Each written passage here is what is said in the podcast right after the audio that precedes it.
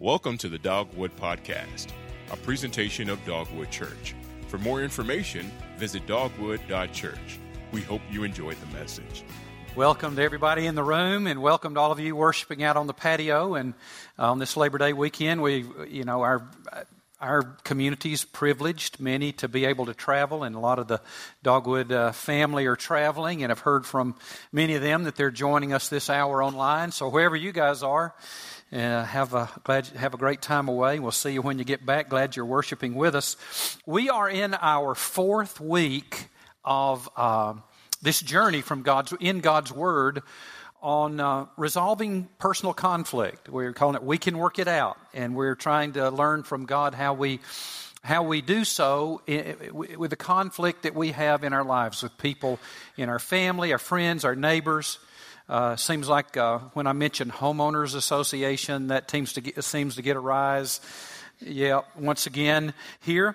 Uh, but what we've discovered is that conflict happens between human beings, and so Christianity does not say that uh, if you're a Christian, you won't have conflict with people. It does not say that. Uh, in fact, we are still fallen human beings. We're still, even though we've been redeemed and Christ is at work in us, we're not perfect yet. Uh, we are we're going to have conflict. The difference between a follower of Jesus and someone who is not, the difference between Christianity and every other worldview is uh, is this, that we handle conflict differently. God gives us a way to resolve it, and that even good can come out of it. So uh, we've discovered, just a reminder, as we get ready to go to work, that, that there are three responses possible when we have conflict in our lives. First of all, we might uh, flee. We might run away from it. We might abandon the relationship. Uh, second, we might attack. We're, we're either flight or fight, and um, that doesn't work either. God's way is the third way, peacemaking.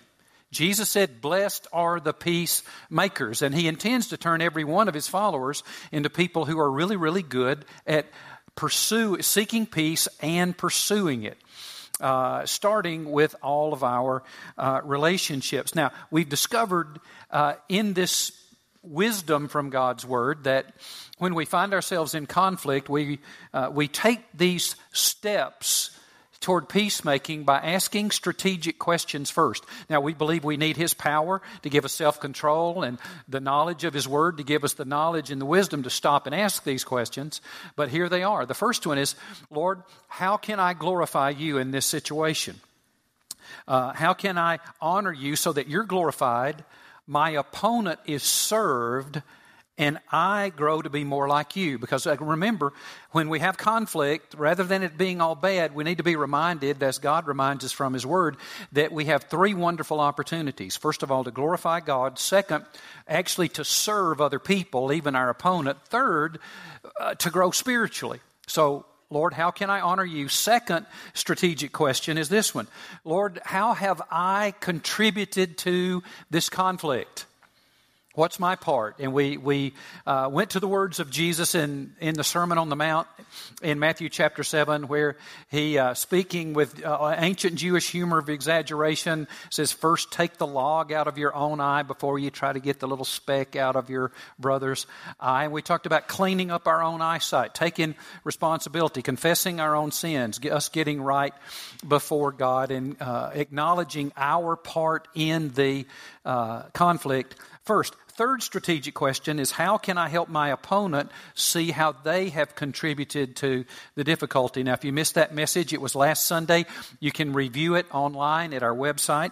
But today we come to the fourth step in the process of peacemaking, and it is it is this one. Jot this down. We've given you a note sheet in your bulletin there.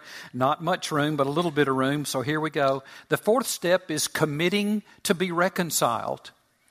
Committing to be reconciled. This speaks of intentionality. This speaks of on, on purpose. No one lapses into seeking reconciliation. We do it intentionally. We only do it with a commitment. It starts with a decision to do it, even if we don't know how, but we commit to be uh, reconciled. Jesus said in Matthew chapter five, again in the Sermon on the Mount, verse twenty-four, right there in the middle of that verse, he says, first, go and be reconciled to your brother. We are, this is a mandate from God. We are to seek peace and pursue it. We're to seek reconciliation. And so uh, we might need to start with a good definition of uh, reconciliation. And here's one that I found. Take a look at it on the screen.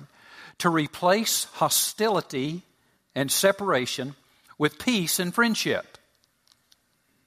Is that a good start? Is it? Will that work? Okay, think of, jot that one down. Let's leave that one up there. Would you guys leave that up there? To, to replace hostility and separation that we are now experiencing in the midst of this conflict, uh, to replace that with peace and friendship. That's the goal. That's the ideal. That's where we're headed in this ministry of uh, uh, reconciliation. Now, normally, two things must happen. Two big things must happen for this uh, to occur. First of all, all of the personal offenses uh, that the um, that have separated the two opponents in the conflict, uh, they must be reconciled. They must be laid to rest through two actions: uh, confession, which we've talked about already, clean, everyone cleaning up their own eyes, and forgiveness, admitting our part in the our wrongdoing, and asking for and extending and receiving forgiveness. So we lay these things to rest that way. Second, sometimes there are material issues uh, involved. And uh, these must be reconciled by negotiating win-win solutions, where everybody wins, and, and we're, we're trying to get a win for everyone. Now, I'm in the midst of wrapping up uh, the administration of my mother's estate. Most of you know she died Uh, the week of Thanksgiving, and I'm the executor of her estate, and we've been in the process of settling all those things. Now, fortunately, uh, my two sisters and I have never had a cross word since we were about ten years old. We really like each other. Our parents took care of a lot of details. They made it really easy. There's not been any conflict. But I have heard through this process that sometimes families have conflict in, over those issues. Is that true? Yeah, I think it is. And so... Uh, Uh, and so sometimes there are material issues involved in uh, in a conflict, and careful negotiations must take place for for those to be uh, settled. But we go for win-win uh, situations. Now there there are two great temptations when we come to this step. When we come to this fourth step of seeking, committing to be reconciled, two great temptations. And look at me. Let me just go ahead and get it out of the way. I, I have been not only tempted, but guilty of both of these uh, in conflict in my own life. And I think I will always be tempted at this point. The first temptation is this, and it is to accept a, um, a premature compromise in the relationship, just to get it over with. Uh, that's one. The second one is worse. It's the uh, the temptation just to neglect the relationship and let it wither. Write down the word wither. That's a good word. Just let it wither away, and let's just. You know, it's kind of a, another long-term way of um, abandoning the relationship, even after you've committed not to abandon the the relationship. Now, again, I've been guilty of both of these. I'm always tempted by these.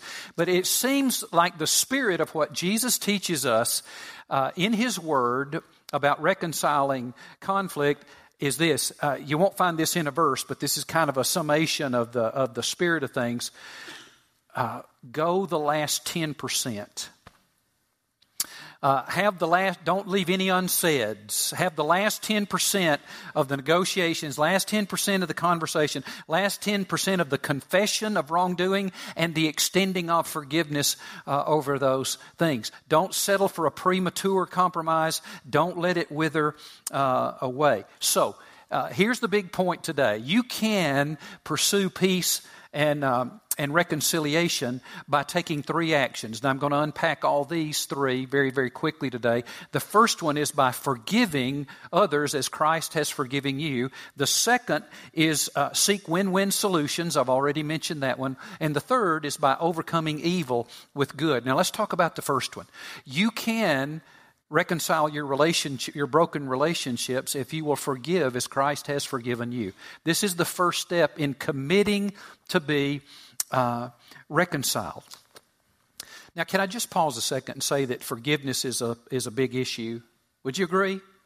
Yeah, it's a big issue. It's kind of graduate level Christianity, uh, yet He God intends for every one of us to practice it and to learn how to practice it and to get really good at it. In fact, he says, when we get really good at this, the rest of the world will not, will name us. They say, you must be a child of God, a son or a daughter of God, because you forgive. And uh, it may be the primary mark of someone following Christ. But we are to forgive. First step in committing to be reconciled is to forgive as Christ has forgiven us. Now, this is such a big issue. Uh, I'm going to spend just a couple of minutes on it today, but I'm going to come back next week, next Sunday, and the Sunday following. I'm going to take two entire messages, and we're going to drill down a little deeper on uh, this issue of forgiveness. So uh, capture what you can now, come back next week, and we'll keep looking at it. But we forgive as Christ has forgiven us. Look at uh, God's Word in the book of Colossians, chapter three, verse thirteen. Bear with each other and forgive whatever grievances you may have against one another. Forgive as the Lord forgave you. Now, there's much to learn there. We're going to, uh, in the next couple of weeks, well, just precisely how was it? How did uh, the Lord forgive us? How did He go about forgiving us? And how did He behave? And what was His attitude? We're going to talk about that a little bit more uh, next week. But first of all, forgiveness is not several things. Forgiveness is not a feeling. Now, that'll be a big aha for many of us in the room. Forgiveness is not a feeling. It is an act of the will. It is a choice that we make. Uh, it's not a feeling, but it does help our feelings. It does help our feelings. Also, forgiveness is not forgetting. If we could forget, there'd be no use, no need to forgive, right? Bzzz, that's gone. Never knew. What do you mean? There's nothing. No, forgiveness um, is, is not forgetting, but it does help painful memories begin to fade. Yes, it does. Yes, it does. And forgiveness is not excusing. It's not excusing or diminishing the wrong that another person does uh, to us. In fact, it is the opposite of excusing. It is. Uh, it shows that what someone else did to us was wrong and inexcusable. It's the opposite of just excusing. Forgiveness fully acknowledges the wrong. So forgiveness is not a feeling. It is not forgetting. It is not excusing. Do you want to know what forgiveness is? Write this down. It's a miracle. It is a miracle. It is a miracle how when someone has been genuinely wounded, that God would operate in their hearts and then not only give them the desire, but enable them to forgive. And it's also a miracle that God forgives us. It is a miracle, and it's a miracle um, where you find yourself going through four stages. Just really quickly, they're going to be on the screen. Here we go. Uh, you go through these stages. Uh, this is how you can tell that it's happening in you and through you. You give up getting even. First stage, you find yourself giving up getting even. Second, you, you find yourself seeing a human opponent no longer as a monster, but as a, uh, a flawed human needing grace. Right now, you might see him as a monster. As you go through the forgiveness process, you'll cease seeing them so much as a monster, as just a flawed human being in need of uh, of grace. Fourth uh, phase you'll go through is you'll find yourself wishing them well. That's really how you know when you have forgiven someone, is when they come to mind, you really wish them well rather than harm. Uh, and the fourth stage of forgiveness, you find that as you have opportunity, you do good to them and not evil. You do good to them and not evil. And that's kind of what forgiveness uh, looks like. Uh, but forgiveness actually is a decision uh, with four promises. And here they are. Again, very quickly, don't have time to unpack them, but here they are. Uh, first of all, a decision that says, I will not think about this incident any longer. I choose not to think about this any longer. Now, some of you are saying, I can't help what I think. Well, of course you can. God gave you the ability to choose what you think about. You just change channels when you're thinking the wrong thing. Just think about something else. Think about God's Word. Uh, I will not think about this incident. Second commitment, I will not bring up this incident again and use it against you. You know, you've heard about the guy who came to see his pastor and he said, Pastor, I got trouble with my wife. Every time we get in an argument, she becomes historical. He said, you mean hysterical? He said, no, historical. She brings up everything I've ever done and uses it against me. You know, that's not forgiveness. That's not forgiveness. Uh, third commitment is this. I will not, um, back that one up one time. I can't remember what I wrote. There you go. I will not talk to others about this incident. Remember, like we learned that in peacemaking, uh, in God's uh, way, in Christianity, he says, now talk to people, not about them. So we don't talk to, we'll never talk to other people about this incident uh, again. Now, finally, number four commitment, I will not allow this incident to stand between us. We all know it. We know it happened. I will no longer allow this to stand between us.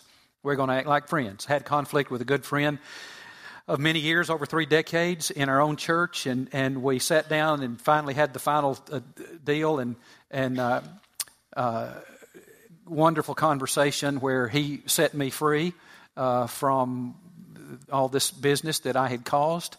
And he said to me, now, I won't bring this up again, and from now on, we will go back to acting like good friends, because we are. Do you know what a wonderful thing that was to hear?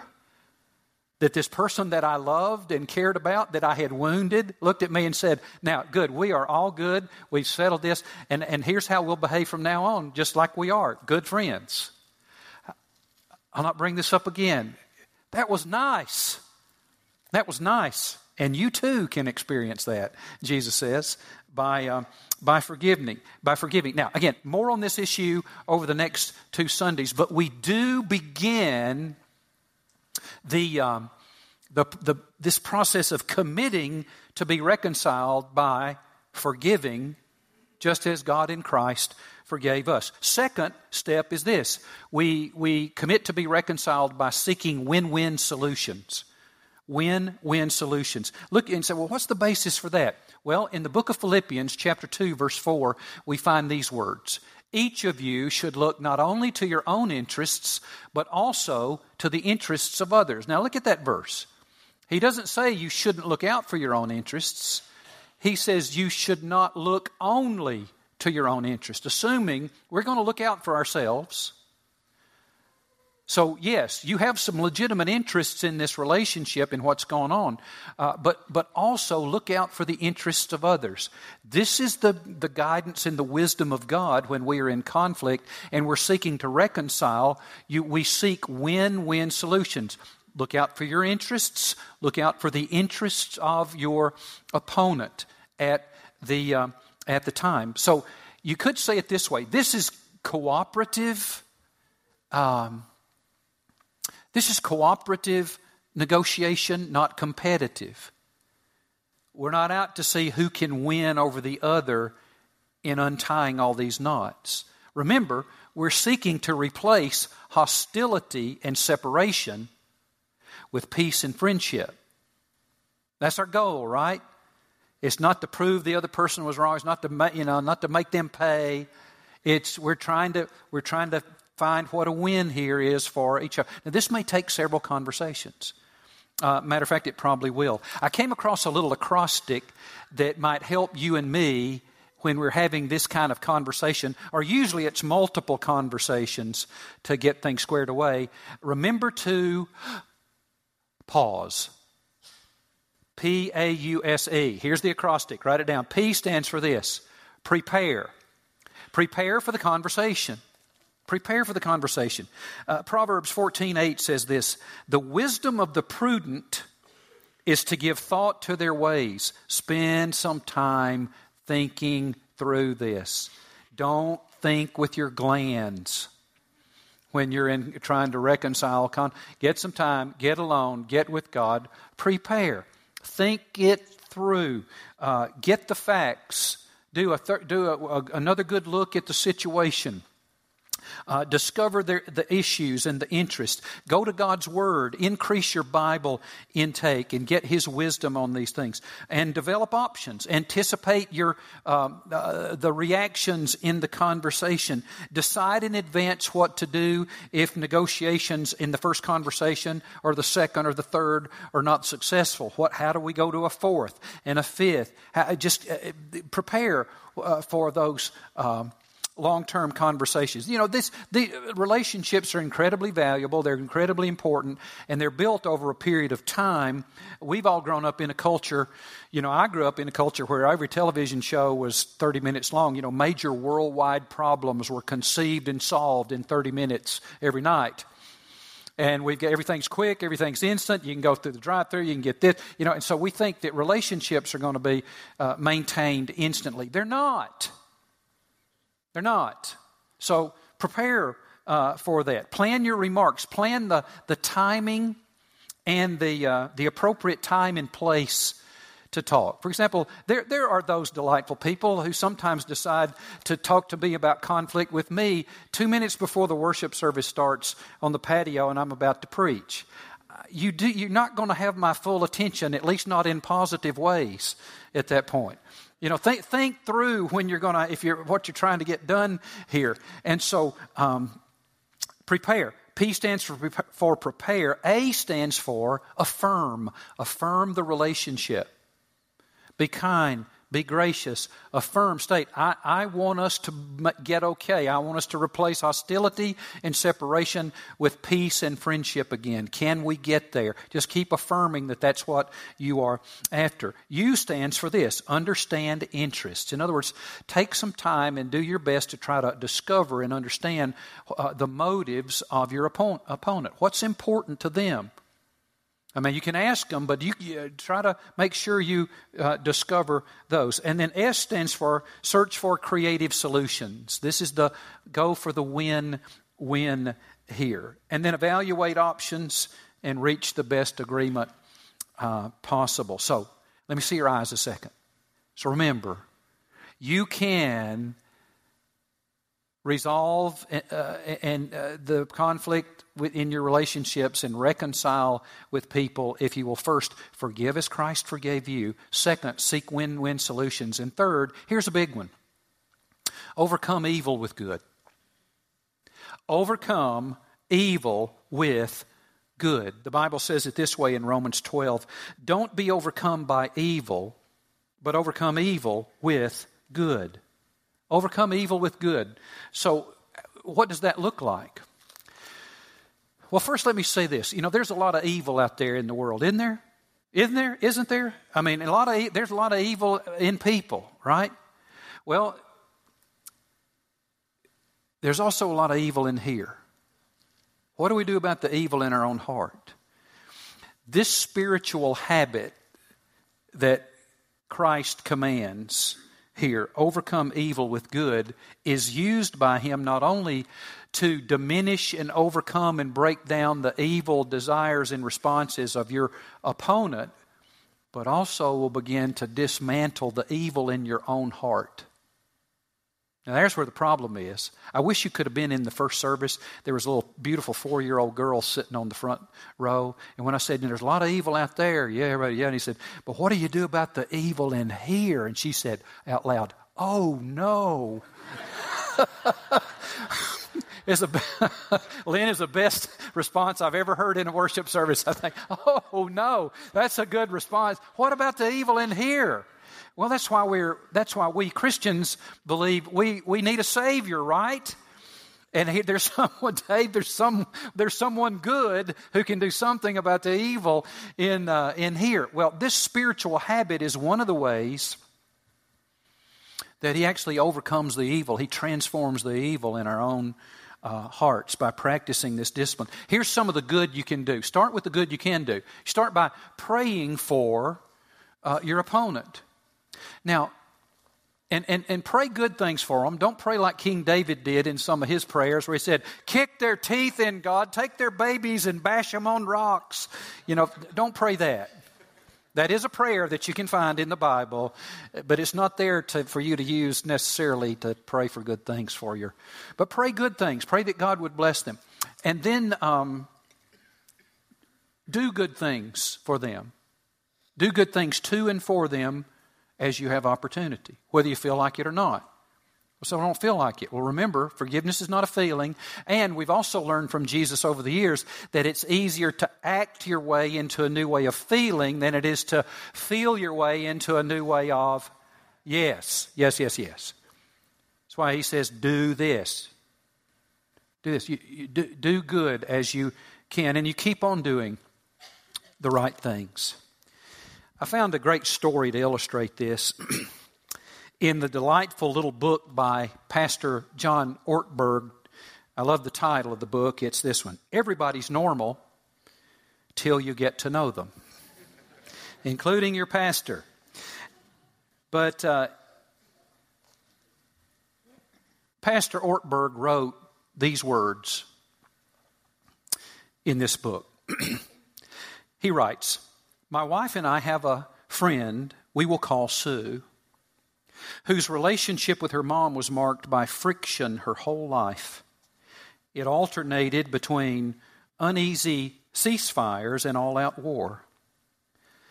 Sue never received a compliment. Her mom never told her she looked pretty. In time, the only way they could relate was to inflict pain on one another verbally, and in a family, you know each other's most vulnerable areas. Sue ended up in the state where people from troubled families usually find themselves, California." uh, Ortberg wrote that, not me. "And entered the profession they usually enter, psychologist. She tried to avoid going home, and on occasions when she had to go back, she would stay with her brothers. But there was a hole in her heart. One day, Sue received a phone call. Her mom had been diagnosed with a degenerative neuromuscular disease and did not have long to live. Sue began to pray, asking for a miracle. Maybe for her mother's body, maybe for her mother's heart, maybe for her own heart. Nothing happened. Her mom went downhill rapidly. Sue got another call. The end was not far off. Sue flew home. The family gathered for a vigil that lasted days, but her mom survived the crisis and everyone went home exhausted. Sue stayed. She could not sleep that night. She went to, her, went to her mother's bedside and something began to melt in her heart. 'I'm sorry,' she told her mom. 'I know I wasn't easy to raise.' 'Me too,' her mom said. 'I'm sorry too.' And for the first time since she was a little girl, Sue's heart was flooded with love for her mother. She had been afraid that she would be cold toward her till the very end. She had not touched her mother for years. Now she couldn't stop. She held her mother's hand and stroked her head and wouldn't let go. Sue lay down on the bed next to her mom. 'I love you, Mom. I really do. I was afraid you'd die without knowing it.' 'I'll bet you were afraid you I bet you were afraid you might know it too,' her mom said. At that moment, Sue said, her mother looked radiant, the way some people look when heaven is not far off. Mom was having trouble speaking now. She wrote a single word for Sue to read and pointed toward her daughter. 'Pretty.' The nurse said, 'I look like you, Mom.' Sue found herself with thoughts and feelings she wanted to express to her mother that she didn't even know she had. She was forty years old and had not been married. 'I hope to give you a grandchild. You gave me a daughter,' her mom wrote. It was the last time Sue would see her mother. It were, was her mom's last night on earth, her last best night. And a prison door was unlocked Two stony hearts melted. Two human beings who had lived as enemies became mother and daughter again. It is, uh, it is never too late to seek reconciliation. It is never too late. You may have a relationship that broke years ago, decades ago. Maybe it never worked right. Maybe you've been at war with someone close to you as long as you can remember. Well, then let's do this. Let's commit to forgive as Christ forgave us. Let's seek win-win solutions. Let's overcome evil with good. Because as those great theologians and philosophers and songwriters, Paul McCartney and John Lennon said, life is very short, and there's no time for fussing and fighting, my friend. Pray with me. Let's pray. So you might be asking, well, Keith, how do I, how do, how can I demonstrate forgiveness and encourage reasonable reconciliation? How can I do that now? Well, as Christians, for those of you who are Christ followers, we begin by being prayerful. And so pray with me. I'm going to lead you through this prayer time. And uh, just make this your own words from your heart. Dear Lord Jesus, in response to your love and in reliance on your grace, in this conflict I choose to glorify you, to take responsibility for my own contributions to the dispute, to lovingly confront my opponent, and to actively pursue peace and reconciliation. Help me so that I will not accept premature compromise. Help me so that I will not allow this relationship to wither. Instead, with your help, I commit to forgive my opponent as you have forgiven me. Help me. I commit to seek win-win solutions. Help me. Help me see what they are. And I commit to overcome evil by doing good things to this person. Help me, Lord, for I cannot do this on my own. So I now in faith ask you to empower me, give me the desire and the power to live this way. And as an act of faith, I thank you in advance. Now let's keep praying. For those of you here who are not yet Christians, you may be asking a similar question. Keith, how do I find the ability to begin to demonstrate forgiveness and reconciliation? Well, this all begins by becoming a follower of Jesus. It all begins by becoming a Christian. It all begins by being saved, because it is Jesus who can and will give you the desire and the power uh, to become this kind of person and live this way. He is the starting place. So let me get really clear. In Jesus Christ, God the Father did something for you and me that we could not do for ourselves. He left heaven and came to earth in the form of a man, and He lived a sinless, perfect life, and then went innocently to the cross. And while on that cross, God the Father arranged with Him to take upon Himself all of the guilt, all of the responsibility, and all of the punishment for the sins of mankind, and you, and me. And He made appropriate payment for them, atoned for them fully, paid the full penalty, satisfying His very own demands of justice so that you and I would not have to.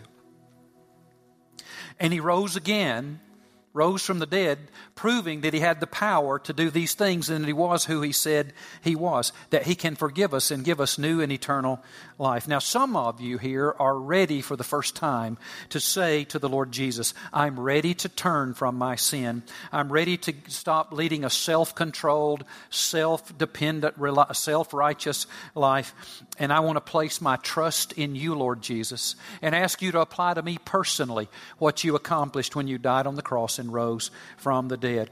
I want you to give me your gift of eternal life. Some of you are ready to do that. And if that's you, If you'd say right now, I'm I'm ready to turn and give my life to Jesus, turn from my sin, submit control of my life and eternity uh, to Him. If that's you, just raise your hand. I'm going to pray for you. People did it in the first service. Anybody else? Up in the balcony? Down on the floor? Okay. Well, good. I want to lead you through a prayer.